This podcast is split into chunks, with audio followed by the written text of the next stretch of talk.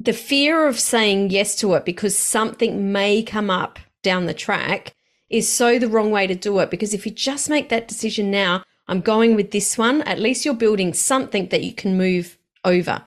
In the fullness of time, all decisions turn out to be wrong. So the quicker you make one, the more time you have to correct it. The sooner you make the decision, the sooner you can actually make that work for you and continue to make it work for you. Welcome to the Influence by Design podcast. I'm Samantha Riley, Authority Positioning Strategist for coaches and experts. If you're ready to build a business that gives you more than just a caffeine addiction, and you dream of making more money, having more time, and having the freedom to be living your best life, then you're in the right place. It's time to level up. Welcome to today's episode of Influence by Design. I'm your Thursday co host, Samantha Riley, and very happy to have my regular Thursday co host, Tim Hyde, back joining the mic with me. How are you today, Tim? Uh, he's back. I know, right? Crazy. it seems like weeks and weeks and weeks. I've been traveling so much lately, and you have. I've kind of missed it. I, I think I've barely been at home. My wife and son have been joking, particularly my son has been joking about my second family I keep going to visit. I was about to ask how's the family feel about it because sometimes it's great and sometimes not so great. well, I think look, it comes, it comes back, and we're going to talk about this a bit more today, right? But it comes back to you know what's you know, can you get consumed with your business and what's it for? Mm, mm-hmm. Totally. So we've decided today that we are going to talk about the 11 mistakes that we see business owners making that are going to prevent them from growing and scaling their business. And yeah, this was, it was pretty easy, wasn't it, Tim, to pull these 11 together because they're things that we just see over and over and over and over again. Oh, absolutely, Sam. And we work unlimited to 10. But, but we couldn't help ourselves. couldn't help ourselves. And every look, to be honest, everybody does 10. So we thought we might be a bit different and make it 11. That's right, because that's what that's what we do. They are, I think, really interesting because these are almost universal. Mm-hmm. Doesn't really matter what business you're in.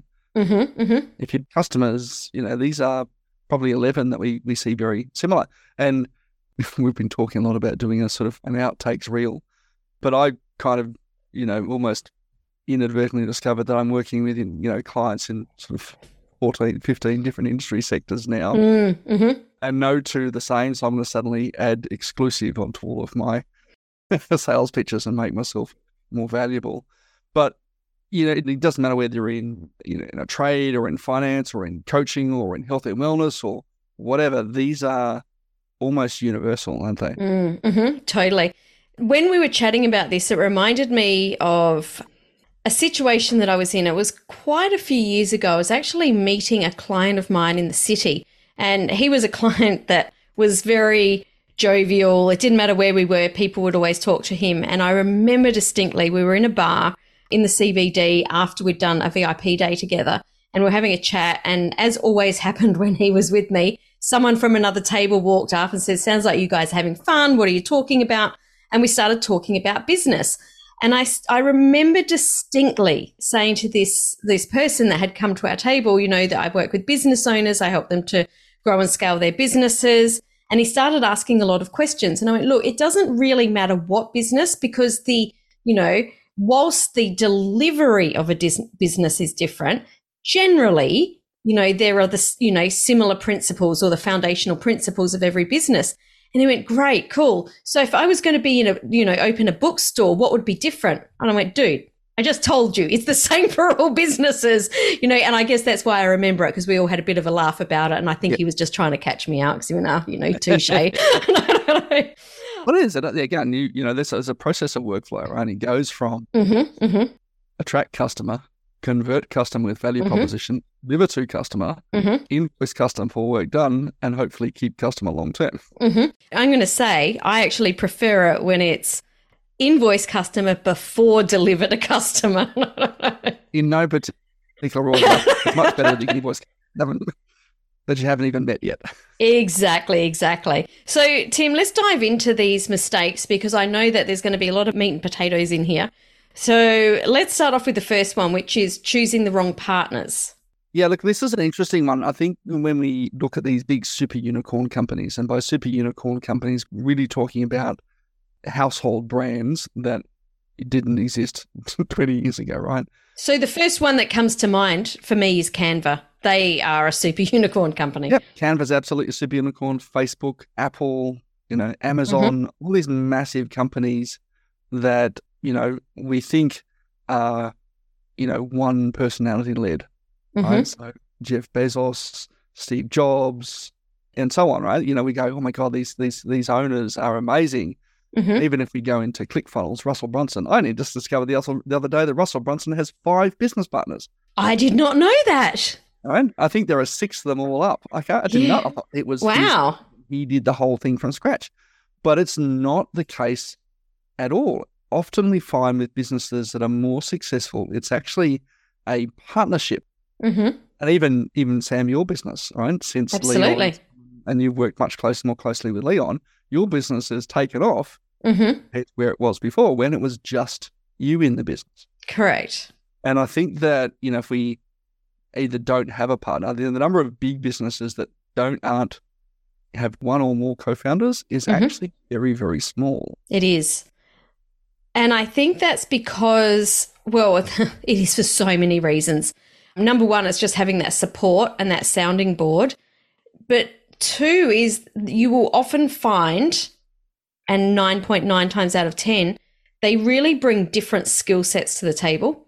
And I think that's mostly what it's about. You know, you mentioned Leon and I, the way that him and I work and our, you know, what I would call zones of genius are completely opposite ends of the spectrum. Wealth dynamics is another um, another I'm just going to say wealth dynamics. If you don't know it, look it up. I'll pop it in the show notes. But him and I are on a completely opposite of the spectrum there too. So we work together in tandem and are able to hand each other off at different points. Yeah, I think when you when you understand that, and there's there's an element of vulnerability, I think, in doing this, right? Is knowing what you are really good at and doing more of that mm. and working out what you are not good at and getting someone else in to do that, you know? Mm-hmm, mm-hmm. Now, it might be a key staff member. It might be a business partner if you want to, you know, go down that route. But, you know, knowing that you cannot do everything. Mm-hmm. Mm-hmm. Yeah. And what you said there, I really want to highlight. We're not talking here about having another founder or a co-founder. It isn't necessarily having that. Sometimes it may be, but sometimes it may be having that key employee that comes in that works with you. But it is like it's having another person there to come in and do business with you. Yep. Number two, not having a clear message or offer.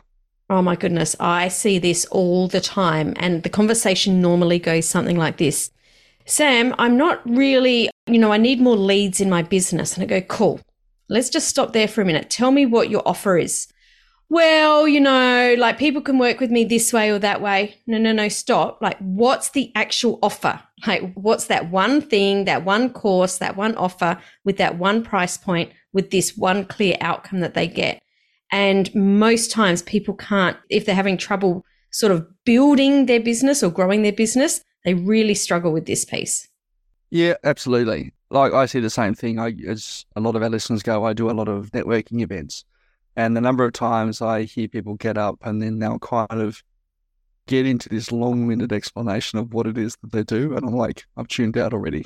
mm-hmm, mm-hmm. What is the thing you solve and who is it for and how does it make my life better? Yeah, thing. exactly. I really nail it down and get really clear and succinct about what it is that I think that you're doing for people will transform things. And I've I've even looked at, you know, businesses that are kind of in the eight figure range, and we work with a lot of clients in that space as well, they might not have any of the other stuff put together, right? And they might mm-hmm. not have a great sales process or, you know, understanding their customer. They've got, you know, they're kind of doing all sorts of different things. But the one thing they have nailed is that they know exactly what it is they do and who it is they do it for. Yeah, absolutely. Because that's how you make the sales. Yep. Which actually takes me on to, I'm going to jump ahead here. I'm actually going yep. to go to number 10 in our list. We're going to bring it forward. And I think this is the number the number three mistake is not understanding who that customer is. It's not just what your offer is, it's also to whom. Yes, 100%. You need to really understand who that one person is that you're selling to. And this is where a lot of people get confused because they're afraid of saying, This is that one person I sell to because they think that they won't get any different, you know, people that have got different or from a different demographic or, you know, someone that's outside of that box. But that's not the case at all. In actual fact, when you get really clear about knowing who that one client or customer is, you will pick up people in the peripherals, no problems at all, but you'll pick up more of that core customer. Yeah, and there are a lot of them out there. there are not as few clients as you think there are, except maybe for one-legged dwarven former astronauts. Totally. Okay? There's probably, a, probably a, the niche might be a little tight. well, it's it's gonna be it's gonna be a very tight niche, but you know it exists. Mm-hmm. Maybe maybe it doesn't. But if you you know your niche is actually much bigger than you think it is, and understanding that customer and why they buy from you, I think is really important. Yeah. And I'm happy to share part of our process. And I know you mm-hmm. do a very similar thing, Sam, as well. You know, one of part of our process we work through with clients is actually going out and calling, picking up the phone and calling clients that you have worked with and saying, "Hey, what did you? Why did you buy from us? And what did mm. you like about the process?" Mm-hmm, mm-hmm. That tells you so much yeah. about who's a good customer and who's not a great customer for you.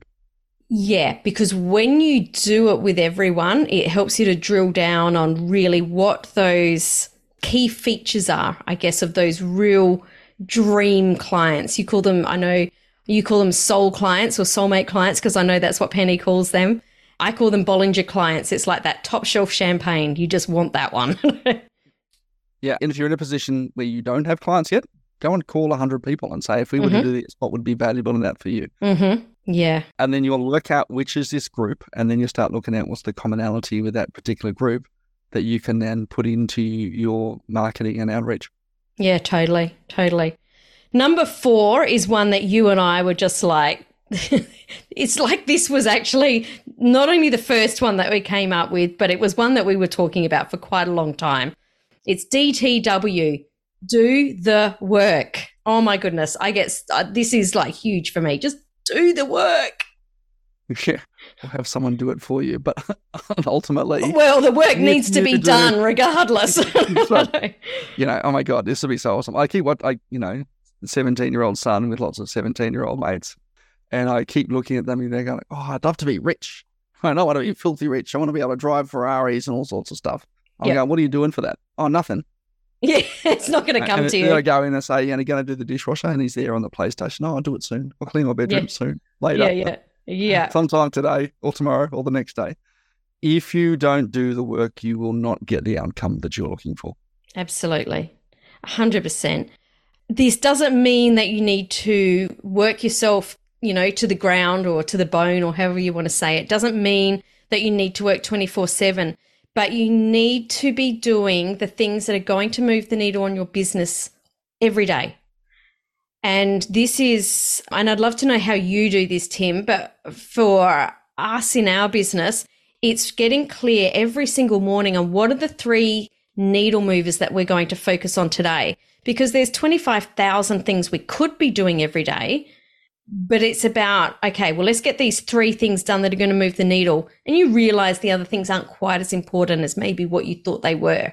I.e you know we don't need to work on our website every single day where some people will like oh i can't you know i haven't got my website quite right yet. I haven't got my website quite right yet. It really doesn't matter that much. Perfection perfection never progress right? Yeah yeah. I'm a bit i mean i've write it on the whiteboard, but I come in and write one thing that I need to achieve today, and then I'm going to turn to sort of walk out because it's right next to the door to the office. Um, if I haven't crossed that thing off, I turn around and sit down again. You're not going anywhere today, Mister. You're not going anywhere. You haven't done that one thing, and you. I think it's surprising how much that one thing, whether it's three things or one thing, it doesn't matter. That one thing actually changes the momentum in your business. Mm-hmm. Uh, you know, and, and, gets you so much further. And if you've got team members, if they do the same thing, if they're just doing one thing a day, mm-hmm. you know, if you imagine if you had 20 team members each doing one thing to progress your business every single day, mm-hmm. how far and how fast you'd go. Absolutely. Absolutely. So, yeah, just do the work. Do the work. All right. Number five. I love this one. not understanding what your business is actually for. Mm. And we're talking about this from a personal perspective, right? Yeah, I, I think so, Sam. It's important. And I, I love, I can't recall who said it. So kudos to them because it's made a big influence on my perspective that your business is not the goal. Mm-hmm. Okay. Your business is there. It might have been you because I know you talk about this a lot. Your business is there to wrap around and support the lifestyle that you want. Mm-hmm. That's its purpose. Mm-hmm. So focus on what, what does the lifestyle want to look like, and then build the business that supports the lifestyle. Hundred percent. I am massive on this, and I'm really, really like it's the the number one thing that I talk about for a reason. I didn't get this right the first time. The first time round, I created a business that I'd thought about where it was sitting in its own little bucket. So there was like business over here and then life over here. And I was trying to do both separately and it doesn't work. It just does not work. You've got to figure out what am I actually doing this for? And then that business brings you the income to be able to, you know, fund that lifestyle or, you know, whatever it is that you want out of your business.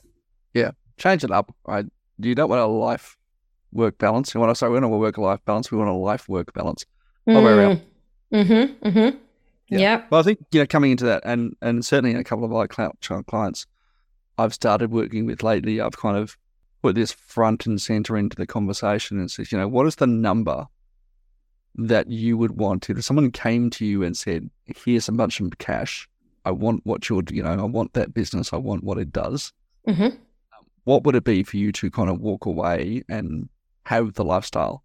Because if mm-hmm. you don't have a number, well, again, what are you doing it for? Are we do it hundred percent? All right, or are we doing it because we actually wanted a lifestyle from the business? Mm-hmm. Yeah, yeah, absolutely. Let's go to number six. I think this Favorite. is yeah, is all around pricing specifically, but then there's you know split offs of pricing of things like discounting and this is definitely, as we were putting this this episode together, had some really interesting conversations. Are you willing to share, Tim, without obviously without who the client is, but what you were talking about in regards to discounting? Yeah, I think this is one, and discounting actually affects it goes straight to your bottom line. That's the thing, right? So not mm-hmm. understanding, you know, we, we're going to talk about that in a sec, but not understanding what your costs are in terms of cost overruns, right? So if you if you've got a salesperson, for example, says, "Oh, you know, I'll knock off a hundred bucks or a thousand bucks or whatever just to sort of get the client across the line," and then your delivery team, whoever they are, suddenly take five or ten or twenty percent sort of more time to do it, you may actually find yourself growing your business but not actually growing your profit. Mm-hmm. Which is complete Ouch. opposite of what we want. exactly. And often, you know, we I think it's a confidence in our delivery to say, look, this is what I want to be able to do this work. And the confidence to almost walk away from it in some cases as well, because we, you know, getting yes, yes is awesome because it gives us a bit of a dopamine hit. It gives people something to do. We feel, oh my God, I'm, I'm productive. But it's not necessarily coming back to, you know, issue number five. Will it actually progress your lifestyle? Yeah. And if it doesn't do that, it's probably not stuff you want to be doing. And so it's very easy to say, yep, I'll meet you halfway or I'll make it, give you a discount. But if you're doing that, you're actually potentially compromising the integrity of your business. Yeah. More than you know. And you're turning your offer or you're commoditizing it rather than thinking, what is the outcome that my client or my customer is going to achieve? And what is that outcome worth to them? So you're flipping the script from talking about the dollars to hang on, I'm just trying to match a product or a service to what it is that you want. And they're two completely different conversations. Yeah, we'll go this into more detail, you know, in a, in a further episode. But the example that we, we spoke about, Sam, was I've got a client that I'm kind of started to do some work with. Their sales guy regularly discounts to meet a lower price competition. Mm-hmm. That's in the market, right? This lower price competition says we can do it for cheaper, we can do it for cheaper, we can do it for cheaper, right? But they have a superior quality of service, mm-hmm. which presumably actually costs them more to deliver mm-hmm. and meets the customer needs more effectively. Mm-hmm. And so by trying to price match with this lower price competition, but at the same quality of outcome, in some cases, much better quality outcome, they're actually significantly compromising their ability to deliver to a client mm. long term. And not just that client, but potentially all of their clients at the same time. Totally. There will always be someone cheaper than you because mm-hmm. they, they're probably delivering a cheaper service. Absolutely. Yeah. So that's why you need to be really clear on the outcomes of what you're providing and what the customer or client will lose or not have from working with you rather than thinking straight about the price. All right, let's talk about number seven. I think this plays into, I guess, doing the work a little bit, and that's having a lack of focus. I see this a lot with people uh, doing this thing over here and then a bright, shiny object over here, or we're trying to do this, but oh, we've got an idea and we're trying to do this. And that lack of focus will give very, very diluted results. Yeah, we're constantly surrounded. I think every entrepreneur, we're constantly surrounded with shiny baubles. Mm-hmm, mm-hmm. And whilst I think, you know, just on the other side, the other end of focus is, is probably agility, right? We all want to be agile to take advantages, new opportunities, but we don't want to be agile to the exclusion of progress and momentum in a single direction. And that's where I think that focus comes from. Mm-hmm, but we don't mm-hmm. want to be so focused that we don't think that there's a, possibly a slightly better way to get to that outcome. Absolutely. I well. think it's really important that you know where you're heading or where you want to be in sort of five or 10 years' time. And then reverse engineering that so that you've got that short term focus. You know, what we're talking about before. What are those one, two, three needle movers that you need to hit every day to make sure that you reach the outcomes that you're looking for? Being really focused. And you were talking before about someone that had an opportunity to come up where they could flip and potentially earn a lot of money, but it was going to take them away from their original business idea, which meant that they would lose their positioning in the market. So you've got to decide well, do we go over here where there is the potential to make a lot of money? But it means that when you come back to, you know, point A in the, where you were in the first place, you're not going to have built what you wanted to build. So I say that all the time. I've done that. Absolutely. Oh, we're human. a couple of years ago, I took a short term contract, and absolutely, I pretty much had to put my business down right at its infancy as I was starting to get momentum to go and pursue this opportunity, this other opportunity. I'm like, uh, would I have done that again? Probably not. Yeah, yeah. But you've also got the learning. So I think that's, yeah, not day older, re- day wiser, Sam. I like to think. exactly, exactly. So number eight. Number eight. There is not one single person that's listening to this that isn't going to go, uh huh, that's me, and that's fear. Fear is the biggest thing that I see holding people back. Whether it's fear of risk, a fear of putting themselves out there, a fear of being judged, fear of making the wrong decision. I think, yeah. you know, what if something goes wrong? Yeah one of my very early mentors in project management taught me something that has stuck with me for the last 25, 26 years, 27 years or so. And he said, in the fullness of time, all decisions turn out to be wrong. Mm-hmm. So the quicker you make one, the more time you have to correct it. Oh, I like that. Oh, I really like that. Yeah. Okay. So your investment in your CRM right now, right? In 20 years' time, there will be a better one, mm-hmm, mm-hmm. which will do more, right? The, you know, the relationship you started, you know, in the fullness of time will turn out to be the wrong one. And somewhere else, you know, you'll need to adapt and do something else. You know, the hire you made will turn out to kind of move on and go, oh, I wish I had someone for longer.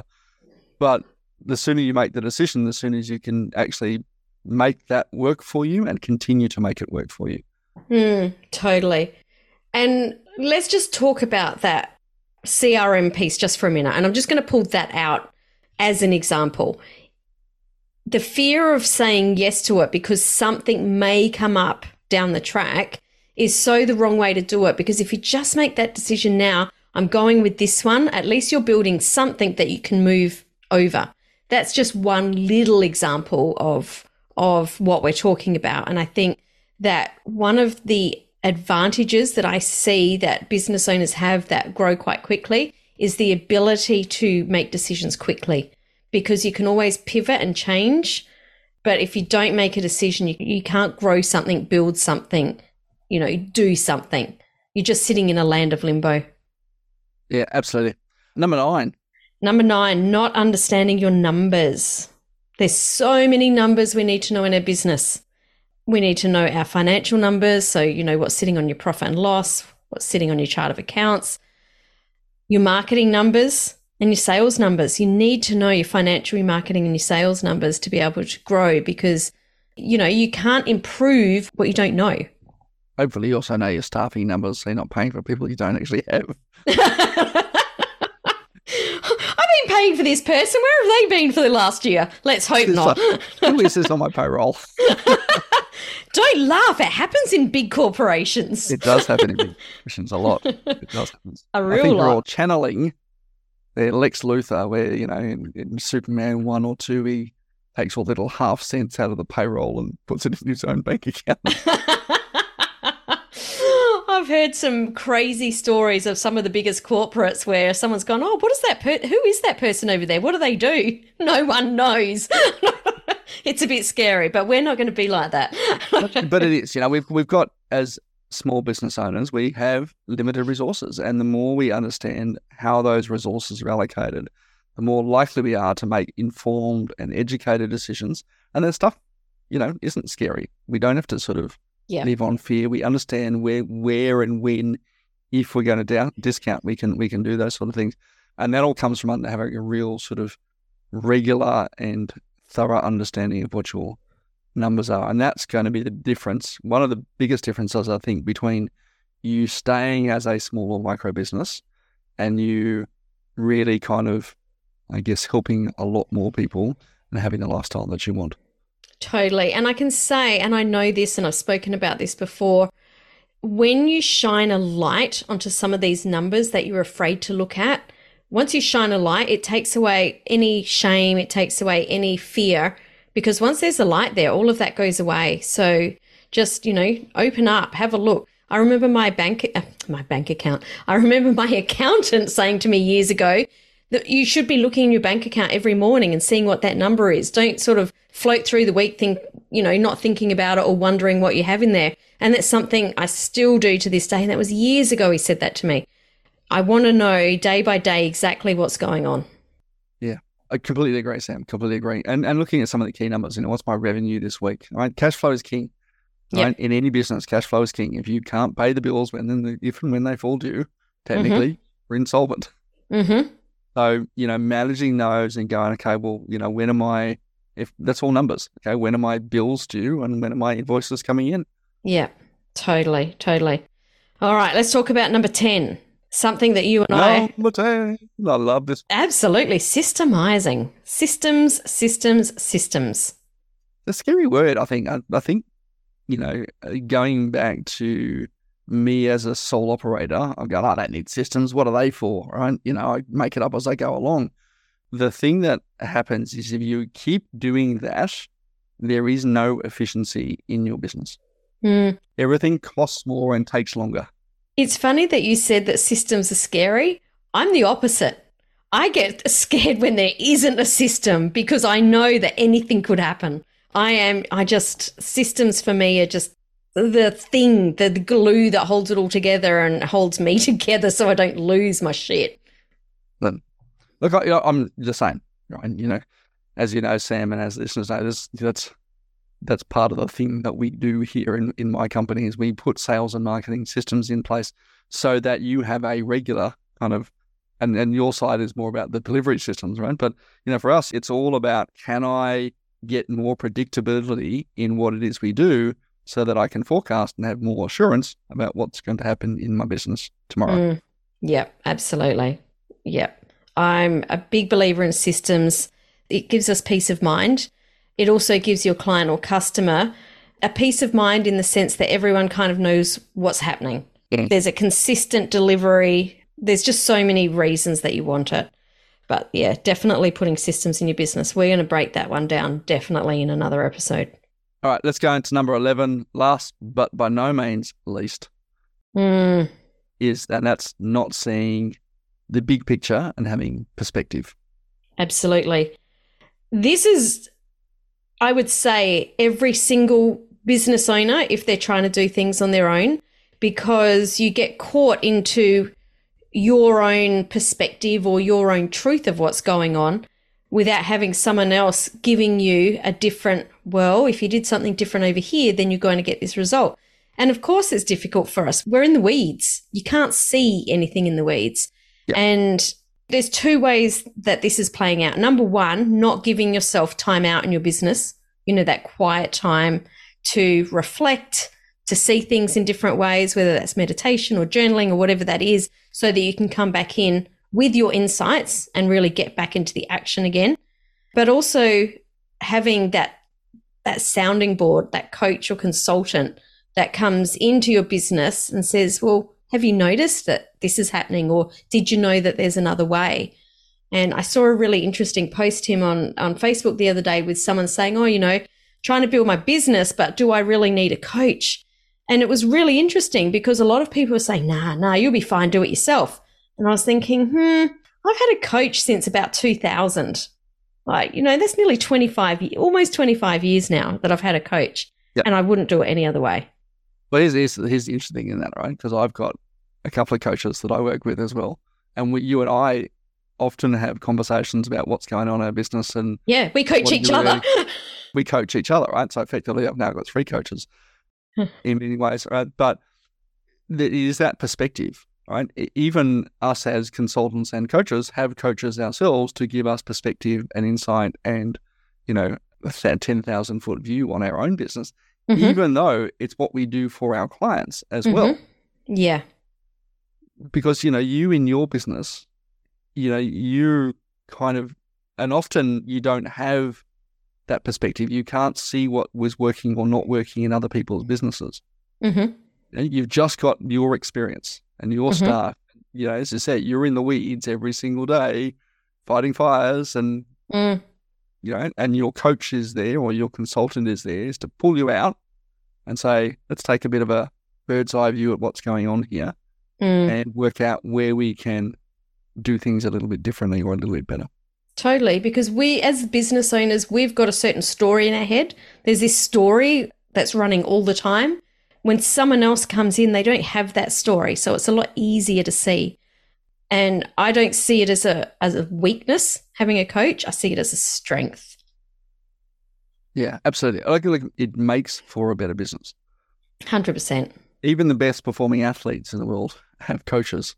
Yeah, I would be interested to see if there's any Olympic athletes or athletes that make it to the Olympics that don't have a coach. I don't think it's a thing.